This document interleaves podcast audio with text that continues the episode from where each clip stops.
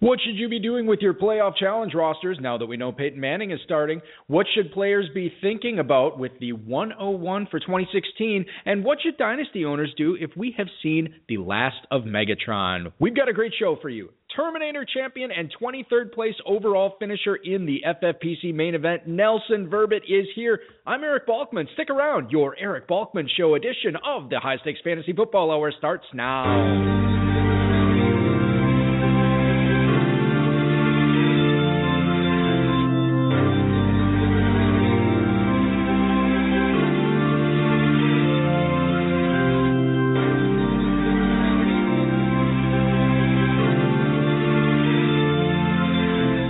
Live from the WRST radio studios in beautiful Oshkosh, Wisconsin, and heard around the world on the WRST stream. It's the Eric Balkman Show.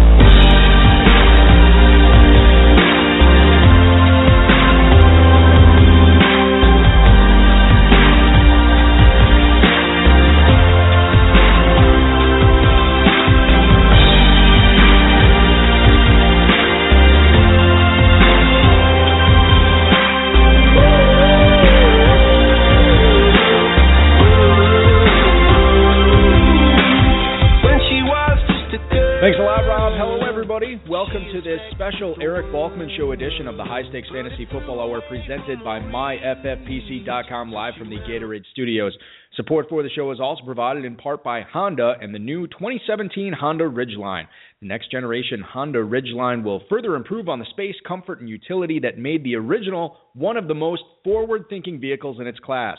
It's the all new truck with all new tricks. Remember to watch its live stream debut at the Detroit Auto Show on Monday at honda.com. Greetings and salutations to all you Balkaholics and Gerzakin addicts tuning in. I'm your slightly above average host, Eric Balkman, and my usual co host, the Dizzle, Dave Gerzak, has the night off, so sitting in for him is a man I will introduce right now. This past season, he celebrated two Football Guys Players Championship titles, two FFPC main event titles, including a 23rd place overall finish as well as the 2015 Terminator title that paid him $10,000. He cashed more than $20,000 this year in the FFPC, and he is here to tell us how he did it. Please welcome in uh, my co host for this evening, the 2015 FFPC Terminator $10,000 winning champion, Nelson Verbit. Nelson, thanks for sitting in with me tonight, man. EB, what an honor, man. Does it get any better than this on a Friday night, brother?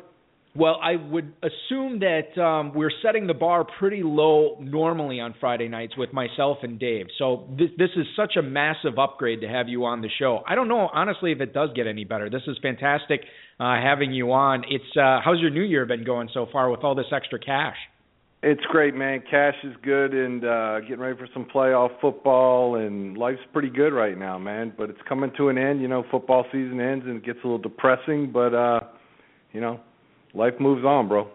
Life does move on, and we're going to move on with tonight's show. Nelson and I are actually going to talk about who the correct Kansas City Chief is to have in your playoff challenge lineup tonight, as well as how the DeAngelo Williams injury is affecting those playoff challenge rosters in the contest as well. Plus, Nelson and I will give you our lineups in the playoff challenge. I can't play in it, but I feel like I have the winner. We'll see. Dave also uh, could not be here tonight, but he did text me his lineup, and uh, we'll put five on that as well. And what I want to do tonight, ladies and gentlemen, because we're so close to selling out uh, the playoff challenge, I'm hoping that uh, we can actually sell out on the air tonight. It's never happened before, but it could happen tonight. We're looking at 142 teams left to go in the uh, 2,500 uh, team cap. So that is uh, very exciting that we only have 142 and then it's filled up. So definitely get in. This is your last chance, basically. Tomorrow the playoffs go on. So myffpc.com is the place to go to get your entries in. If you already have one, you can grab another one and uh, take your shot at a $100,000 grand prize, $425,000 in uh, paying down to 350th place in a $425,000 prize pool. So shout out to the chat room right now. Uh, feel free to post any questions you might have for myself or Nelson in there. At HSFF Hour, at Eric Balkman, at David Gerzak on Twitter. Nelson, you're on Twitter too. What's your Twitter handle? Uh, credit card, C R E D I T C R D King. So it's credit, credit card, card King. It's credit card King without the A, right? That is correct. I got it. Okay. Perfect. Uh, so you can follow Nelson there. I follow him. And uh, do that on Twitter. Facebook.com uh, slash the High Stakes Fantasy Football Hour is where you can connect with us there. 347 426 3682. That's 347 Game Over if you want to call in and uh, chat with us tonight. And of course, the FedEx inbox is high stakes fantasy football at gmail.com. Our producer and mutual friend Rob and our audio engineer Bryce will get those questions to us if we get any tonight. I mean, we have so much playoff challenge stuff to get to. I don't know if we'll get to any, but if there's time, we'll get to them. Uh, if you uh, want to get those uh, into uh, into um, uh, Bryce and Rob at high stakes fantasy football gmail.com, now is the time, uh, and we'll definitely get those on. Nelson, we uh, we want to get to talk about the playoffs. We want to get to talk about the playoff challenge. But first, I want to talk about what a fantastic season you had. Two Football Guys Players Championships, two main event titles, and of course the big Terminator title as well. Congratulations to you. Um, you actually have something in common with uh, our our Football Guys Players Championship overall winner Blake Pyle. Tell us a little bit about that. Well, Blake and I are very good friends. We are actually in business together, believe it or not. We met about eight years ago, and um, I went to work for his company as an independent contractor. Make a long story short, we um, now are sister companies. Um, his partner and my best friend Mark Harrelson, uh, we partner up in a bunch of these events together and travel to Vegas quite often together and uh Blake and I go way back and um I'm not sure, you know, on that final final day, I'm not sure who I was more worried about, me or Blake. We were texting back and forth. I was trying to secure my victory, but he was uh looking for something a little more there. Yeah, and he he ended up sealing the deal. Uh he had to sweat it out those few extra days with the with the stat changes, but he did come out on top. So congratulations to him. Congratulations to you. You guys, you know, Blake was on the show and he talked about you know he played uh baseball. He was a captain at uh, Texas A&M in college but you were also a captain uh, on your baseball team at Drexel another D1 school. Yeah we uh we have a lot in common Blake and I and uh it's it's a great relationship. Um basically we don't talk much business. It's either uh football or baseball and uh we try to keep it simple man. He's a, he's a great guy. I'm really happy for him. Uh couldn't have gone to a nicer guy to win that kind of money and uh you know, uh, I'm, I was I was really proud of him.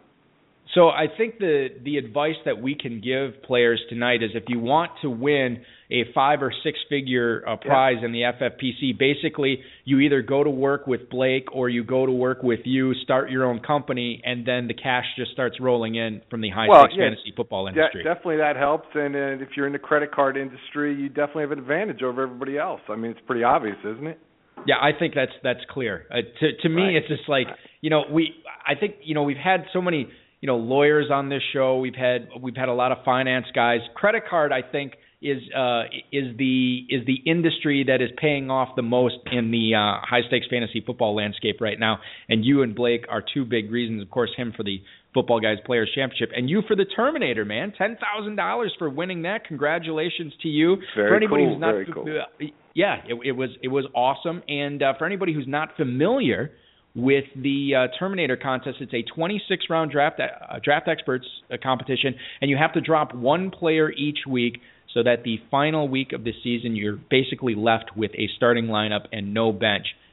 Cutting those players, uh, Nelson, throughout the season had to be tough. What were some of the toughest decisions that you faced in in trying to keep your uh, roster as strong as possible the entire season?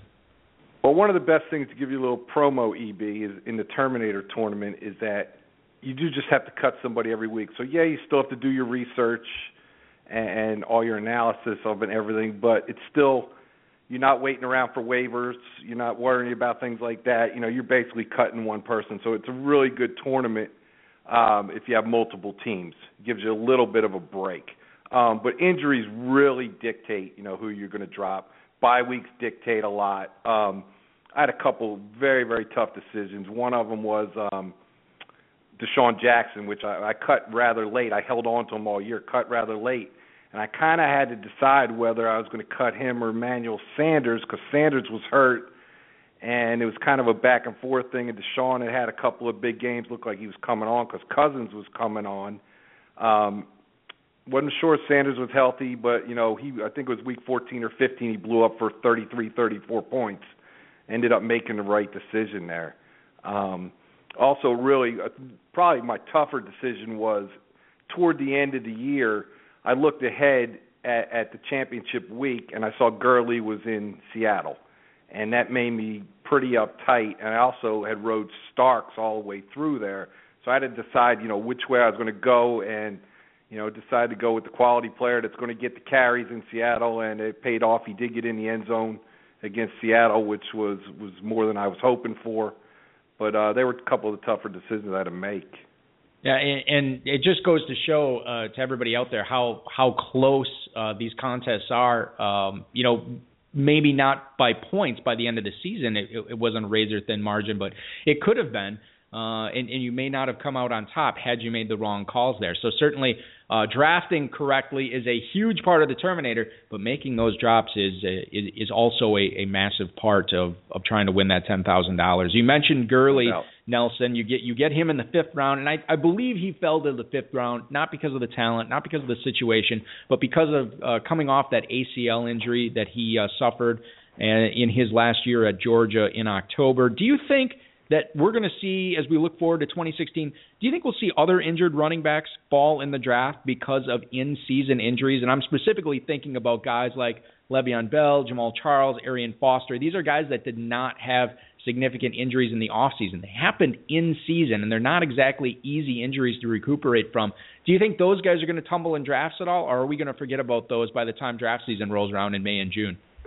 Bro, I mean, I come out of this season, I think of one thing the carnage of the running back position this year. It was just, I mean, who thought some of the people you're going to have starting on your lineups at the end of the year, you didn't have them on your roster. So, I mean, it was crazy. I mean, you got to wonder about, you know, the running backs with the high picks. I mean, I always do. Um it's I kind of mix it up in my drafts, kind of how I'm feeling. I don't want to have all the same players. So, sometimes I do like in this draft I did take Charles in the first round um and ate that one, but you know, wide receivers are a safer pick. You know, it's, it, it, you're not going to see a lot of drops in rounds. I feel like, but I think you're going to see a, a drop in slots.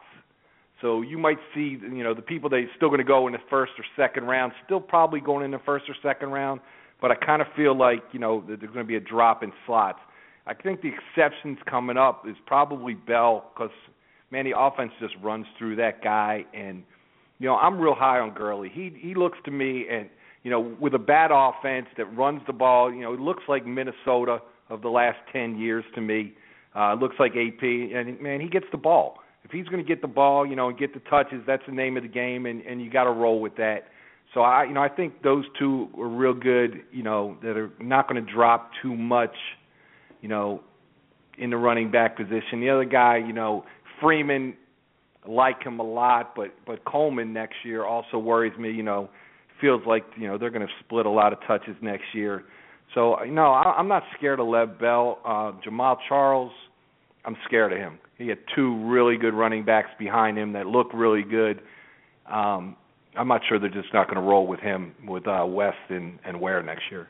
Yeah, and it's not like it's not like Jamaal Charles is a spring chicken anymore. I mean, he is getting up there in in both carries and age, and like you said, West and Ware have have flashed some pretty good uh, moments this year in Kansas City. Nelson, I don't know if you're aware of this. We actually had Charcandrick West on the show before last season. Before he um, he was a I got to think about this. He was not drafted, so I think it was coming up on the NFL draft, and he was sort of a fringe prospect and Dave actually was just tweeting about him, and he used his Twitter name, and then Charcandrick West sort of tweeted back at him, and then we got him to to get on the show, and now all of a sudden, starting running back in the NFL. I'm I'm not sure. I could be a better better co-host though. Well, there's no listen. Clearly, you you have trumped Charcandrick West in in the co-hosting abilities. Now, if I'm drafting somebody for my it. fantasy team, or if I need somebody carrying the rock, I'm sorry, my friend. You might you're go coming that in way. second place. You're coming you in second place way, brother. yes, sir. you know, the, the other thing with Gurley too is, as long as we're talking about him, I, I think that the great thing about his fantasy prospects as we look forward to 2016, not just, I mean, throw the talent out the window. You know, let's just not even talk about how good he is. Look at the dedication that Jeff Fisher has shown to giving him the rock over and over again, even if he wasn't as talented uh, of a player as he is just based on sheer volume, he's like a fringe first round pick, and then you throw the talent in, and my goodness, he he's along with Le'Veon Bell, he's about as rock solid as you're going to get next year for first round running backs. Well, you you got to look at him have nothing but respect for him. I mean, somebody that comes back from those those injuries that he had at Georgia, and you know to be picked seventh overall, and obviously Fisher did his homework with him. I mean, he, he's a great character guy, and the scary thing about him is they have no offense and they don't throw the ball to him. So when they figure out how to get him the ball in space, like a Charles or a Bell, you know, I anticipate him being right up there with anybody else. I, I love him. I think he's a great player. We could have a, a situation back in the day when when it was LaDainian Tomlinson and Shaun Alexander for that. I think it was like a three or four year period where those guys were right. like the one two picks. We could see that with Le'Veon Bell and Todd Gurley for for a three or four year period uh, as well, uh, given uh, the talent that both of them have. Uh, Nelson uh, Nelson Verbit is our co-host tonight on the High Stakes Fantasy Football Hour. Won the Terminator title this year, 23rd place in the main event. Won another main event league as well as two football guys leagues. Um, you know, you, you look at the Terminator that that you won, Nelson. When you're obviously in in a normal draft experts draft, you're looking at schedule, you're looking at bye weeks. I mean, that clearly goes into it.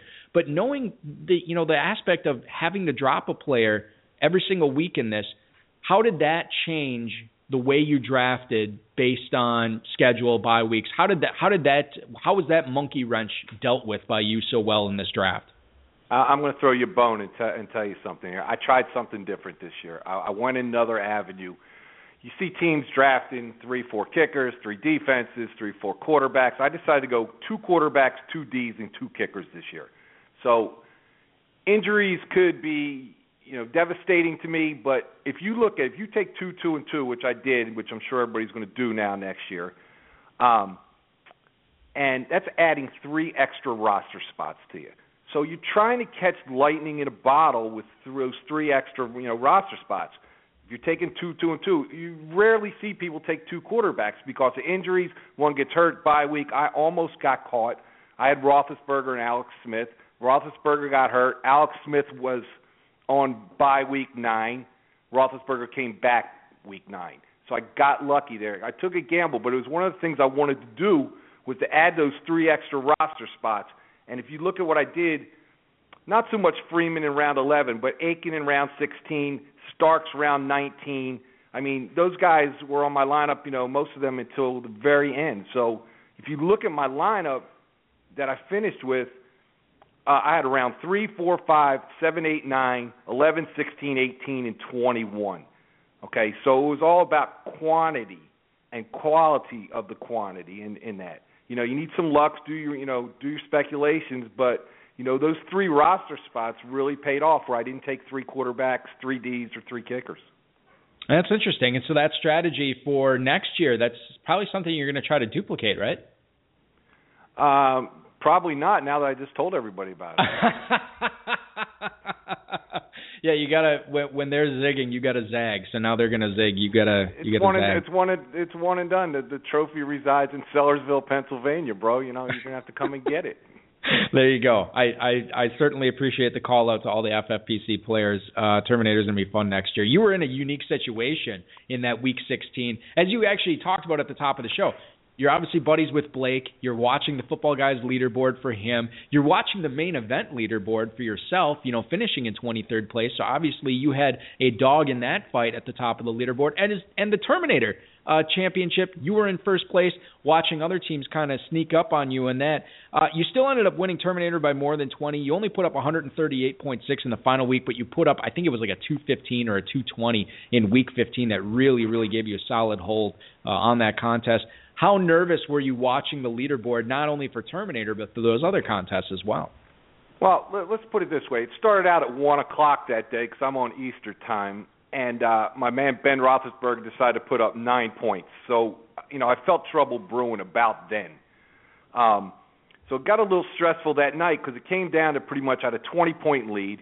Uh, he had A.J. Green. I had Nugent and Sanders. Feeling pretty good about myself until A.J. Green got 12 points on the first drive. So The lead got cut down to eight. Started to get a little upset. You know, had to kick the dog a little bit. Dogs and um, metaphorically. A little bit of yeah, yeah, yeah. You know, it just it got got a little panicky, and then uh, my man Nugent missed a 47-yard field goal. So now I'm like, this is not going right. Um, Sanders ended up catching a pass at the end of the half, and then catching a touchdown, got my lead back. I, I think AJ Green, you know, might have caught one pass the rest of the night, and that was it. It pretty much was a blowout. And about halftime, uh, right, third quarter, it was all about Blake. I was um, very, very nervous for him, and. Uh, it, it was tight, and I didn't want to see overtime in that game. And it, everything, you know, you're not going to win something like Blake won easy. You know, it's not going to come easy. So, you know, of course, that game had to go to overtime where anything can happen. You know, one 80-yard catch would have changed the whole scenario if Demaryius Thomas caught an 80-yard catch, which can happen. And uh, I was worried about Blake at that point. Yeah, it's I, I mean just crazy that the I, I mean I can't imagine watching that many leaderboards with so much money at stake, and, and not to mention what Blake had to go through too. Um, you know, being so tight right up at the top of the leaderboard with two other players, and then you know the game going into overtime, so excruciatingly painful to watch, and yet so entertaining, and it's why we do it. uh, Nelson, main event. 23rd place overall. Congratulations on that. You didn't win the whole thing, but like you said, it's it's very very difficult to win something like that. 23rd is certainly an impressive uh, achievement. You had the human cheat code on that team, Antonio Brown. What else made that team so special to finish in the top 25 overall? Well, anytime you could partner up with a buddy of mine, Car Show Larry, it's always exciting because you know that provides entertainment. The team started out 0 and 2, which is you know, an 11 week season, you you got problems. Um, ran off eight straight, ended up in the number one slot going into the last week, first in points and the number one slot, and took a nosedive to the three slot. Um, pretty bad because we were on such a roll. I, I felt the team really was going to do pretty well. Um, it did kind of cruise through the playoffs. Had AB, it had Tate, had Marshall, Baldwin. You know, Baldwin got real hot there, and um, probably the key to the whole thing was that we saved some FAAB money. We had um we had some money toward the end there where in championship week in the playoffs uh, we were able to grab Chandler because we were really weak at tight end. Um, I'll talk to you about that later. I'm just not a big tight end drafter, and we were able to get um, Buck Allen and Chandler, who were, were just huge to help us win the titles. Um, it's kind of ironic. I mean, how many teams that won money and won championships, you know, had a backfield of Buck Allen and Carlos Williams. I'm sure there was plenty of them in the beginning of the year. I'm probably pretty big odds on that. Um, actually, could have had a better finish, Eric. We um, probably the toughest decision of the whole year came down to that last week. I had Brees and Rivers as my quarterback going into the last week of of the championship, and of course Rivers was playing Thursday night in Oakland and Brees wasn't confirmed yet he was going to play. And Brees, of course, was playing Jacksonville, so who wouldn't want that matchup, you know, going into the last week? So we ended up starting Rivers. It cost us 15 points. Brees had another good game, dropped us about seven or eight slots that we should have had, but it's the name of the game. We went for safety. I didn't think we had a chance to win it all, um, so we wanted to make sure we secured, you know, a pretty good finish. Yeah, and and you obviously did a very good job with that. I was actually talking with um, Jeff Mans from the Fantasy Alarm uh, yep. on on Sirius XM the other day, and we were talking. Normally, it, it's the guys who spend the money early on in the season that um, you know get those players for most of the season and really reap the benefits of the waiver wire. But this year, if you kept some money around like you guys did you were able to cash in on guys like Buck Allen, guys like Scott Chandler, and I think that obviously, you know, we were talking about this in, in the show chat room right uh, tonight too, uh, saying that this was, uh, and you mentioned it too, Nelson, about all the running back injuries this year. It just it seemed like a new opportunity was out on the waiver wire every single week. So I think that played a little bit uh, into it as well. But I think that you know not necessarily blowing all your money early in the season uh, is the way to do it, but just smartly spending it and and keeping that little extra. Even when it looks like the, the waiver wire is picked dry, you never know uh, when somebody could be out there uh, that could really be a difference maker, even if it was only for one week, like Scott Chandler was. Oh, well, you, oh, I mean, how many people were looking to pick up Spencer Ware? How many people know who Spencer Ware was? Uh, you know, it's he was he was huge for a couple weeks, you know, and he got a little banged up, but he you know still looks like a good player, man. I think he's going to be a part of their backfield. Um, he's a bruiser. Yeah, that Chiefs backfield is going to be interesting to watch not only for the playoffs but for next season as well. As we look to next year, as we're always doing on this show, especially this time of year, Nelson, we think about who the top draft pick could be. Antonio Brown certainly a candidate for that role next year. He went 101 in a lot of FFPC drafts this year. You had him on both of your main event uh, championship teams. Is he the guy that you'd be looking at at 101 next year, especially if you're shying away from uh, taking a running back there? Um, it's it's either him or Julio for me. I mean, Brown had over 250 receptions the last couple of years. Um, you know, they they both were 50 points. Julio and Brown were 50 points higher than than the running the top running back, which was Freeman, I believe. Um, and and I'm not like I said, I'm not sure about him next year because I think Tevin Coleman's definitely a player, but um, it's got to be Brown or Julio. I mean, they're solid. You know, Brown hasn't had any injury problems, which is good. They both have to put it up a lot. Um, I think, you know, the Falcons get a few things fixed next year. I think Julio's Julio's equally as good right there.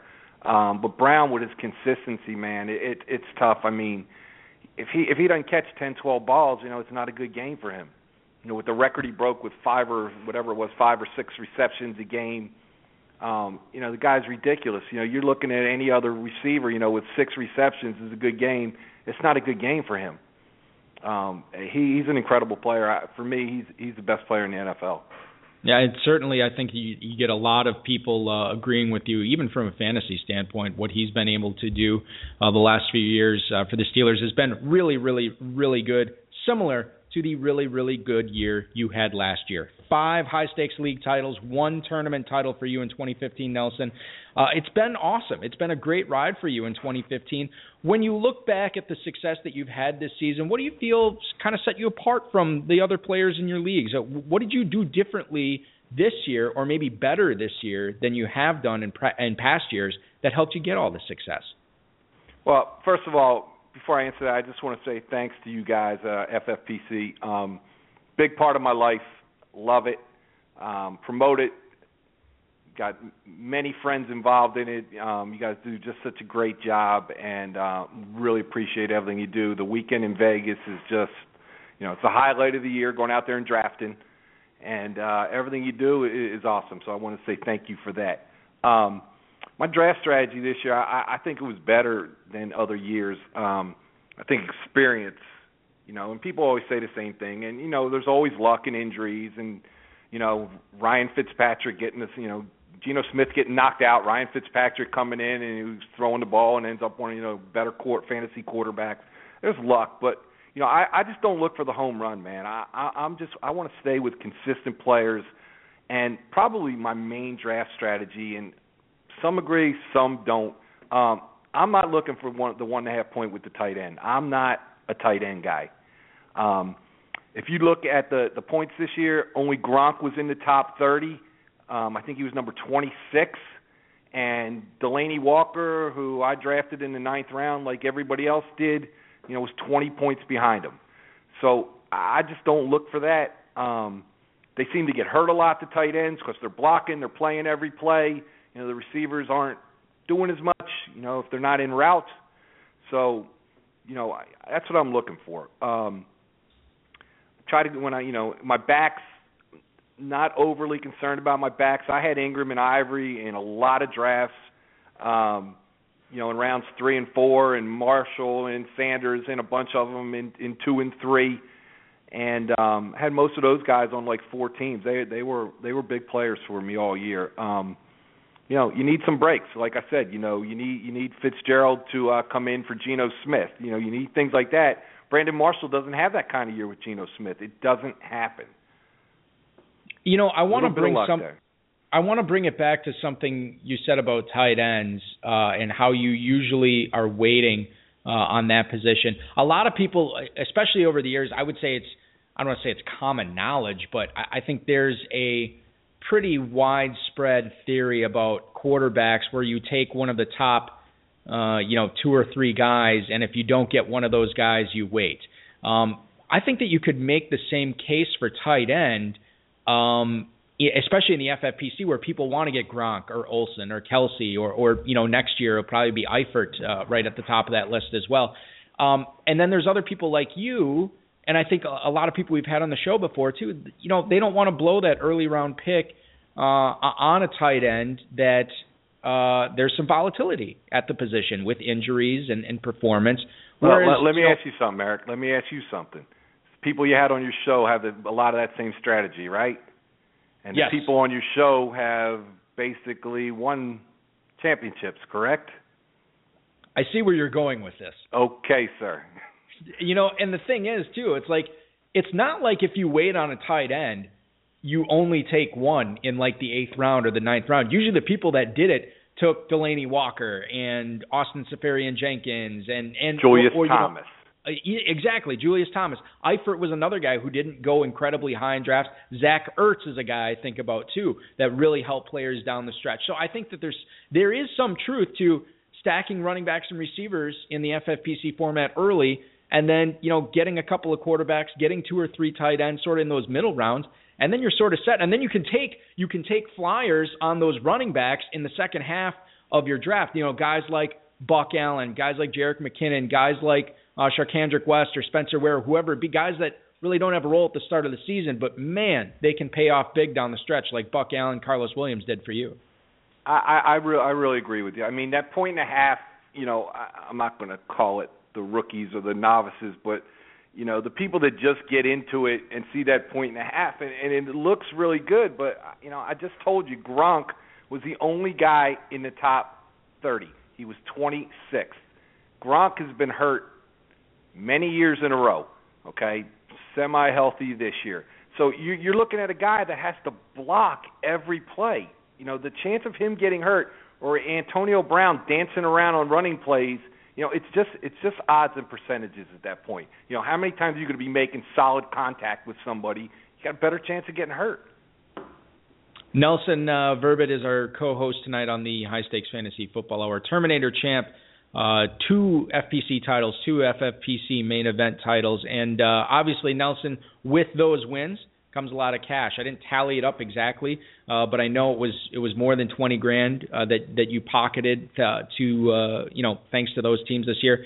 What are your plans on on that cash? Are you going to go heavier uh, in in leagues next year? Are you buying something fun with it? What are you doing with the money, man?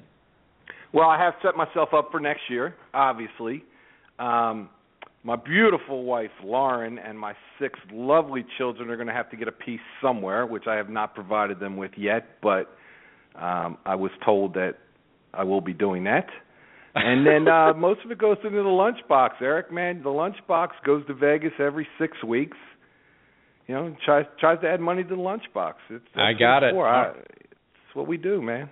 That's that's uh, a very creative answer, and I appreciate that. I appreciate your kind words about the FFPC uh, as well, Nelson. That that uh, it's certainly always never gets old hearing that. We always appreciate that, and uh, just glad to hear that uh, you're having you know, fun playing. One, one last thing on that note, Eric. It's not about the money. Anybody that's playing this for the money, it's not about the money. Three hundred thousand, it might be about that. Blake might have a different answer than me, but it's about winning, man. It's about winning and competing. The money is peripheral for that. You know, you you want you want the titles, you want the championships. You want to be able to sit here and talk to Eric Balkman, man, for an hour on a Friday night. It doesn't get any better than that, bro. Yeah, you know, I, and I think the fact that you know we're we're talking about a high stakes fantasy football industry. I think the fact that so much money uh, is at play, it really increases the competition and how hard uh, people go at this and, and, and try to win. I, I think that that's what's so compelling uh, about getting so many talented people uh, in this uh, in these contests every single year to uh, to really beat themselves up for three months and then see who's left standing at the end of it. And you were one of them this year, so congratulations to you, my friend. Thank you, sir. Uh, I want to remind everybody uh, to sign up for the uh, world famous FFPC Playoff Challenge. Two hundred dollars is the entry fee. A hundred thousand dollar grand prize, paying out four hundred twenty five thousand dollars in the uh, play in the prize pool down to 350th place. I just refreshed. We're looking at 132 teams, so we sold 10 teams since the top of the show. I don't think we're going to sell out in the next half hour, but you never know. Uh, that closes tomorrow at 3:35. Uh, I believe that's Eastern, or is it? Is that what? What Nelson? What time does the game start for you tomorrow? I believe 4:30 tomorrow. Well, okay, 4:30 Eastern tomorrow. So five minutes before that, the the lineups will lock. Make sure you have your teams in for that. You can sign up for that at myffpc.com. Nelson, as long as we have you on, let's pick your brain about some of the uh, news and notes going around the NFL on this wild card weekend. I want to thank Football Guys, Rotoworld, and of course our producer and mutual friend Rob for preparing tonight's rundown. Let's talk Peyton Manning. Their starting quarterback, the Denver Broncos starting quarterback for the playoffs, Gary Kubiak named him the starter for the divisional round next weekend. Looks like uh, you know, obviously you you have a Peyton Manning led football team in the playoffs. You think you're going to ride his arm and the receivers? Maybe this year it's more of a uh, focus on the running game. It's more of a focus on the defense helping you win the game. C.J. Anderson, Ronnie Hillman, obviously going to be two huge cogs uh, in the Broncos' playoff success. How does Manning being named the starter, Nelson, affect who you're taking uh, in the playoff challenge from the Broncos? I'm not a big Broncos fan. Um, it, it doesn't change a whole lot for me. Um, in uh, three or four teams, I think, set up right now for the playoff challenge. Um, uh, they're going to run the ball. I mean, they they're going to run the ball, period, and that's what's going. They don't want Manning hit. They, you know, I'm not sure how well he's moving. That, that not that he ever really could move. One thing I did notice about him when he came in last week off the bench, he looked like he had a little zip in his arm. Um, I think that that couple week break helped his arm a little bit. He looked like he had a little pop. I thought saw him throw a couple, you know, 20 yard out routes that, that had a little pop on them that weren't lollipop like usual. Um, so I, I, listen, man, he's a competitor. Um, he's a competitor. He doesn't have a great playoff track record, but that, that team's going to run the ball and play defense. So if I'm looking at anybody in the playoff challenge, I'm looking running back there.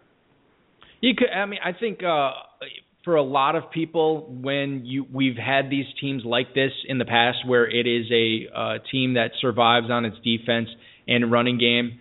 Uh, it always seems to come down to picking either the running back or the defense for this team. We saw it the last couple of years with Seattle. Yeah. Um, it right. seemed like everybody had Marshawn Lynch or the Seahawks defense, and, and Denver could be that team this year where you're looking at Anderson, or if you want to be contrarian, taking Hillman or taking the Denver defense as well. It's and uh, they have home field advantage uh, throughout the playoffs, so everybody's got to come to Denver. The Super Bowl uh, ticket for the AFC goes through Denver, so certainly an important cog in your uh, playoff challenge lineup. Will be uh, a Bronco. Uh, this kind of came out of nowhere this week, Nelson. Ed Werder said that a source told him uh, that Calvin Johnson told his mom he wasn't sure he wanted to play football anymore. And uh, when all the Lions veterans, you know, left for the off season, they left their stuff in their locker. Calvin Johnson cleaned his out. Um, the the source told Werder that quote Calvin is the kind of guy who says if I don't feel I'm into this 100%, then I need to decide if I want to be in it at all. So, simple question, yes or no, uh, to start things off is Calvin Johnson in uh, uh, an NFL uniform for Week One of the 2016 season? 100% yes. I believe he has four years left on that monster deal. Um, I would think if you asked Barry Sanders and you were a buddy and you were having a beer with him right now, he would say, "I wish I played another three, four years." You got to understand something, Eric. Man, these are young guys. Okay, I'm old.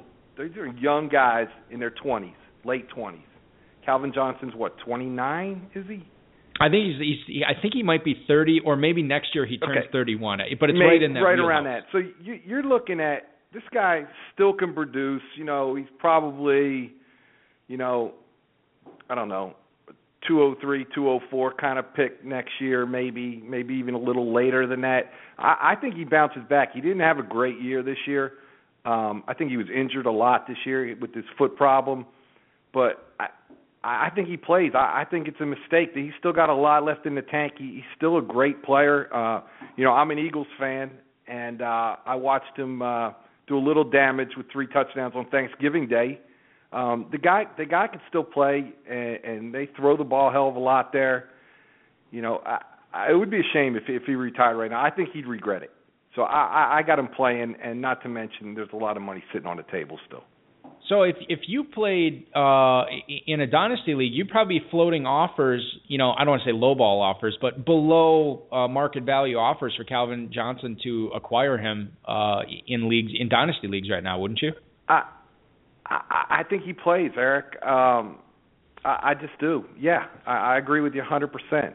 Um, uh, the man, the, he's going to play next year. There, there's no way that, that he's just going to drop out at 29, 30 years old. Yeah, he's got a lot of money and, and whatever, and he's made a lot of money.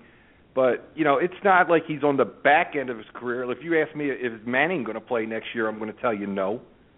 But uh, he could still play. He's still very productive there. Um, they need him. They'll keep him there. Yeah, and uh, number, I, I totally agree with you. I, I think that this is the frustration of another bad Lions season fresh on his mind, and correct. You know, you, you give him a, a month or so off where he can kind of enjoy life. Uh, I think he'll uh, remember that he loves playing football, and he'll be back uh, next year as well. A guy who will not be back this week, at least for the Steelers, is DeAngelo Williams. He has been declared out for the wild card game against the Cincinnati Bengals. Fitzgerald Toussaint and Jordan Todman are going to be the running backs uh, for the Pittsburgh Steelers that are going to see the most action behind Ben Roethlisberger this week. Uh, any interest in Toussaint or uh, you know Todman? I guess if you really want to uh, be uber contrarian, uh, any interest in those running backs uh, for the playoff ab- challenge? Ab- absolutely not. No. So you're all you're all in about the the Steelers passing game then? It's it's it's what it's going to be. Um, Cincinnati's pretty tough against the run. I know Bell's had some big games against them. Um, DeAngelo, I think I heard today or looked up Cincinnati's given up eight rushing touchdowns this whole year, um, one to the Steelers and four of the last three weeks maybe. But you know everybody's getting a little run down toward the end of the year, which I understand. I, I'm all about the Steelers passing game. Um, you know, you look at the totals on the games. That that's that's what's going to be in that game. They're, they're they might run the ball ten times that game. Yeah, you know, they certainly if if uh, if if I could look into the future and and if I see a Steelers win, it's not going to be because they they pounded the the rock uh, 30 times between the tackles. Well, are, are you you going to put your playoff life in the hands of Roethlisberger or Jordan Todman? Exactly. Great point. Exactly. Uh, Travis Kelce, Spencer Ware coming into the uh, week a little bit banged up, but they had full practices all week. I want to specifically talk about Kelce because there's some pretty talented tight ends in this year's playoffs. Uh, obviously, Rob Gronkowski and Greg Olsen right at the top, uh, but Jordan Reed right up there as well, and Tyler Eifert uh, for the uh, for the Bengals. Do you think Kelce could be a sneaky playoff challenge selection, given that he might be playing two games uh, if they beat Houston this weekend? Yeah, he he definitely could be somebody that that I've been looking at. Um, but I also think Reed's going to play two games. I got a feeling he he's going to play two games there, and you know he he's just on a roll. I mean he he looks good. He looks healthy. He looks fast. I'm an NFC East guy, being from Philly, and um, I, I love the guy. I mean, if he stays healthy through the playoffs and doesn't blow out something again um, it's going to be really interesting to see how high he gets drafted next year. Probably too high, but you know he's a monster, man. Yeah, that's. A, I mean, you look at the upper. We talked about the how the upper echelon for tight ends changed uh, this season. You know, Jimmy Graham uh, falling off that, and then you have guys like Tyler Eifert uh, uh moving up towards the top. I think it's going to be very interesting when we roll around to the uh, Genesis and Revelations uh, leagues in May to see where these tight ends get drafted, to see if people are you know, comfortable just waiting to grab the fifth or sixth tight end off the board, or if they're going to wait and grab the eighth or ninth or tenth guy, you know, that range off the board. I, I think that's going to, especially for the FFPC format, I think it's going to be very interesting to see where those tight ends uh, go next year. Uh, Marshawn Lynch, the final point I want to bring up here, Nelson, before we get to our playoff challenge preview. Uh, he's been listed as questionable with uh, obviously that hernia situation uh, that he's been dealing with the uh, last month or so. Uh, sounds like he's going to go. It sounds like the questionable tag is, is really a formality at this point. Um, can you count on Marshawn Lynch for the playoffs, or, or w- would you rather look at Doug Baldwin, Russell Wilson, that Seahawks defense, and, and stay away from Marshawn Lynch because, I mean, he might have a certain amount of rust when he gets back on the field? I don't know. The OC today came out and said he's going to carry it, but he's good to go for 20 carries. Um, man, I, I don't know you know, he's coming off an injury. What's going to be like minus 20 degrees there.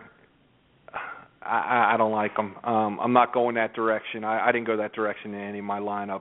Um, you know, it could be a good contrarian play if you could call Marshawn Lynch a contrarian play. Yeah. uh, ser- seriously, it, yeah, it, it no, could you're be right. because everybody's thinking the same way. Listen, we all think the same way. It's 20 degrees, coming off this injury.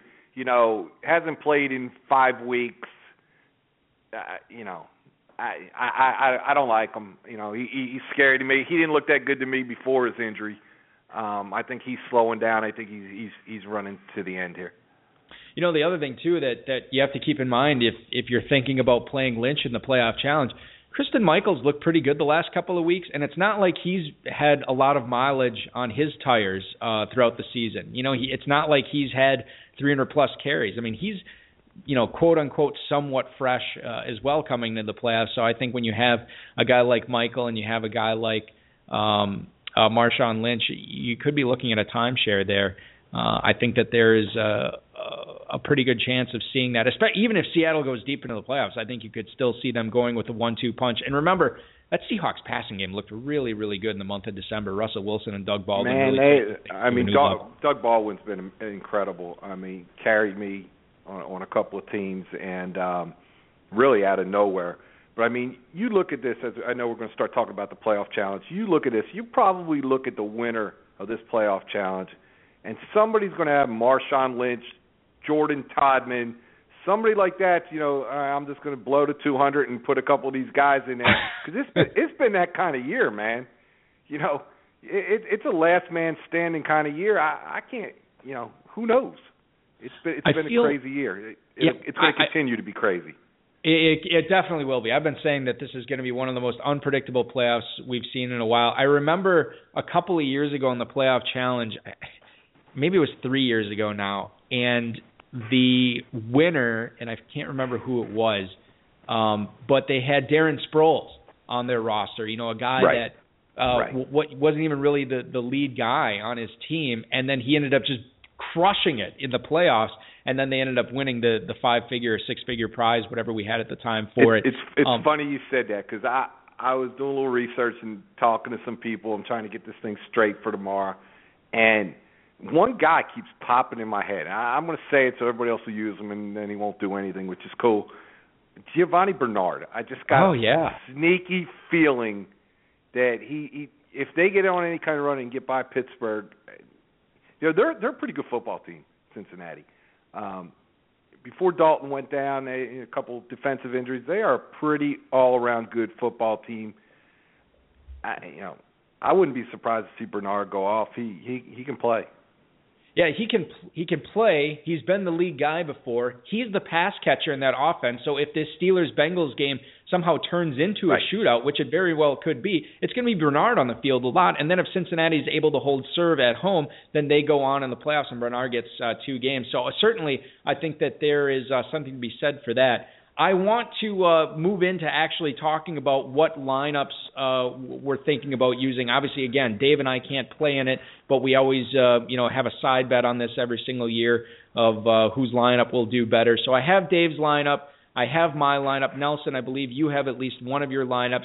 I will let you go first. You can pick whoever you want to uh, name their lineup first, either me, Dave, or you. Go ahead, buddy. Okay, you so I'll do mine. I'll do mine first. And it's interesting. This was a lineup as soon as the um, playoffs were announced and and we knew the matchups. Uh, I, I I kind of just jotted down a quick lineup, and it was this lineup. Uh, I wrestled with it all week. I switched some guys around. I moved some guys out. I moved some guys in, and I just I never really felt that great about it. And then I was looking at it tonight and I switched some guys around again, and lo and behold, I, the one I felt good with was the one I initially came up with, and that's the one I'm sticking to. So I will well, go through I'm gonna, right I'm gonna let you know if if if you matched any of my guys in this lineup I got. well, you know what's funny too, Nelson. The other thing is, excuse me, when when Dave and I were texting before, he actually sent me a lineup, and I said. Uh, I looked at it and I said, "We have two guys that are different." So then he sent me a second lineup just so we'd have uh, a little bit more variance. But apparently, Dave and I were uh, thinking on on a similar level, which usually is not good. Um, okay, so here here's what I have. I hope I'm not on that level, bro. No, no, no. Listen, you're way above that level. Yeah, One day, be there. one day, Dave and I will be uh, close to your level, but right now uh, you're thinking uh, on a much higher level than the rest of us. Uh, okay, so my quarterback. Uh, this is uh, a guy I believe will be playing in the NFC Championship game. He's probably going to be the MVP this year, and that's Cam Newton. So I have him at quarterback. Um, so do I, Eric. Do you really? I That's who swear Dave, I do. Dave had Cam Newton as well, and then he switched it out, uh, and I won't reveal it yet. But so you and I both have Cam Newton. I have I two running backs. I have two running backs on this team. Uh, you know, sort of like the the chalk play, David Johnson. I think a lot of people are going to have uh, the way that he crushed it the month of December. Uh, so I, I just feel like if my team's going to do anything, I need to have a guy like that who's going to be accruing points. And I believe Arizona gets to the Super Bowl too. So those double points. And that is also Bowl. my RB one, Eric. Oh shit! so so How, I'm how we how for- we going to do together, buddy? I well, we'll we'll see. We'll see how it goes. Oh, I'll tell you what, Nelson. You will not have this guy on your team. You will not Uh, have. Uh, you know what? I'll go first. Okay, you go ahead. C.J. Anderson. Oh yeah. I mean, and we talked about it too. Running back or We defense did. in Denver, and you went running back. I tried to lead you in there, man. Yeah. No, I see, and you know who I went with? A guy you just spent two minutes talking about how you wouldn't have him on your team, and that's Marshawn Lynch. I have Lynch on my team. It, it kind of what you said, a contrarian play, because a lot It of is. people are going to not want to play him because of the rust, because he didn't look all that great this season, even when he was in there. So I think that there's something to be said for that. But I'm just going to take the chance, and hopefully he can have this great run in the playoffs three years in a row. So I have Lynch as my second running back. I went with three wide receivers on this team. Uh, the aforementioned Antonio Brown, uh, Demaryius Thomas, and then Jeremy Maclin. I think is is kind of a uh, you know I don't want to say an out there pick, but I think a lot of people are going to have uh, Travis Kelce from that squad, uh, maybe even the defense too, the way that they've Well- uh, been getting to the quarterback. We we really think alike, bro. This is getting a little scary. Um, Did you have all three of those to- receivers? No, I did not have all three, but I do have Jeremy Jeremy Maclin. Uh huh. I do have Antonio Brown, and I have uh, Mr. Hopkins in there also. Oh yeah, DeAndre Hopkins, and obviously you couldn't have had. Thomas because you already have C.J. Anderson. But Hopkins, Correct. man, that's a great pick too. If they're able to beat Kansas City and and Hopkins plays two games in the playoffs, I mean he could be looking at 25, 30 targets. I'm going to tell you something. Um, Maclin and Hopkins both could have big games. Real, I, that there's going to be. It, you're looking at two really good defenses there right now. Or not two good de- defenses, two good defenses that have played well the second half of the year. It's going to be a shootout. There's going to be 50, 55 points in that game. I think that that would be the perfect way to kick off these playoffs too, with with Yep. those guys, uh, with Houston and Kansas City having the first game, just to really set the tone of like anything you thought about what what was going to happen in the playoffs, throw it out the window, and the final score will be like 42-39 or something like that. Yep, that's how I have it. I'm usually Uh, right, Eric. I have two tight ends uh, on this squad, Rob Gronkowski and Jordan Reed. Uh, I am with you, my friend. I, I do believe the uh, Washington football team moves on, and the Redskins play in the divisional round. Uh, I do have Mason Crosby as my kicker, uh, just because uh, if the Packers end up moving on, uh, hopefully he'll get some points, uh, you know, in, in the Washington game, and then whoever they play in the second round. And then uh, the Cincinnati Bengals defense is who I'm rolling with there. I know it's against Pittsburgh, but I feel like if even though Cincinnati uh, is an underdog in this game, uh, the fact that they're the three seed, they get the home game. Uh, I, I feel okay about them as my defense uh, when when the rest, you know, when I look at the rest of my roster and I have all those playmakers, I'll just roll with Cincinnati. I did not pick any players from Houston or Minnesota, so that is my uh, lineup, Nelson. We are just on the same page, bro. Um, Reed, Gronkowski, Crosby. Uh, I'm going with Seattle's defense. Yeah, there you go. So very, very similar. Uh, Kern Reeve, of course, Wasp guy in the uh, uh, chat room said his picks for two teams are identical to mine. So I think the fact that Dave's were so close, uh, Nelson's were so close, and uh, Kern uh, definitely had a lineup very similar to mine. Clearly, we know one thing: my lineup not going to be winning anything this year. Well, clearly, just to promote your great organization, you got to buy five or six teams and mix it up a little bit. hey, what you else said did I do for me. you tonight, Eric? well, I appreciate that, uh, Nelson. That that's uh, fantastic. So our squads are very similar. You had the uh, Seahawks, you had C.J. Anderson, and you had who was oh DeAndre Hopkins was Hopkins. your was your Yep. other receiver. Okay. Yep. So I will um I'll go through Dave's uh, here. It, it's very different than than ours. Now he also had Crosby, Reed, and Gronk uh, at kicker and his two tight ends. He also had Antonio Brown uh, and David Johnson, and and that's where the sim- similarities end. His quarterback was Russell Wilson. And uh, he's actually going with Charcandrick West uh, for his second running back. Um, obviously, betting that West will be the guy to own in that Kansas City Chiefs backfield. Uh, hopefully, multiple games. I have him in at least three lineups. You said you have three or four teams right now, Nelson. Four right now. He's in all three of my other lineups. Yeah, I mean he's he's he's a playmaker and he catches passes. Like I, I think that there's a lot to like about uh, Charcandrick West. So Dave has Wilson Johnson West. AJ Green um, is uh, is his Bengals representative. Uh, I already mentioned Brown Thomas. And then uh, Gronk and Reed at the tight end, Crosby, and then he's going with the Carolina Panthers defense. And I, it seems like every single year in the playoff challenge, there is a team in it in the Super Bowl, right at the top of the leaderboard right. for the six-figure prize, that always has one of the defenses in the Super Bowl. It, it just always seems like it comes down to that every single year. Yep, that, that makes it tight, but um, I, I don't want that. so Nelson, if I, I was don't want my was, defense there if I was, that's there's certainly some, a case to be made for that as well. If I was to ask you, if you look at your lineups, who's the who's the most off the wall selection that you have on any of your rosters at this point? Obviously, you can change them up until kickoff of or five minutes before kickoff of the of the Chiefs Texans game. But what's what's the what's the strangest, most contrarian pick you have out there? It's funny. I, uh, I, I'll give it to you. It's probably the most least contrarian player uh, in the NFL, Adrian Peterson. Oh yeah.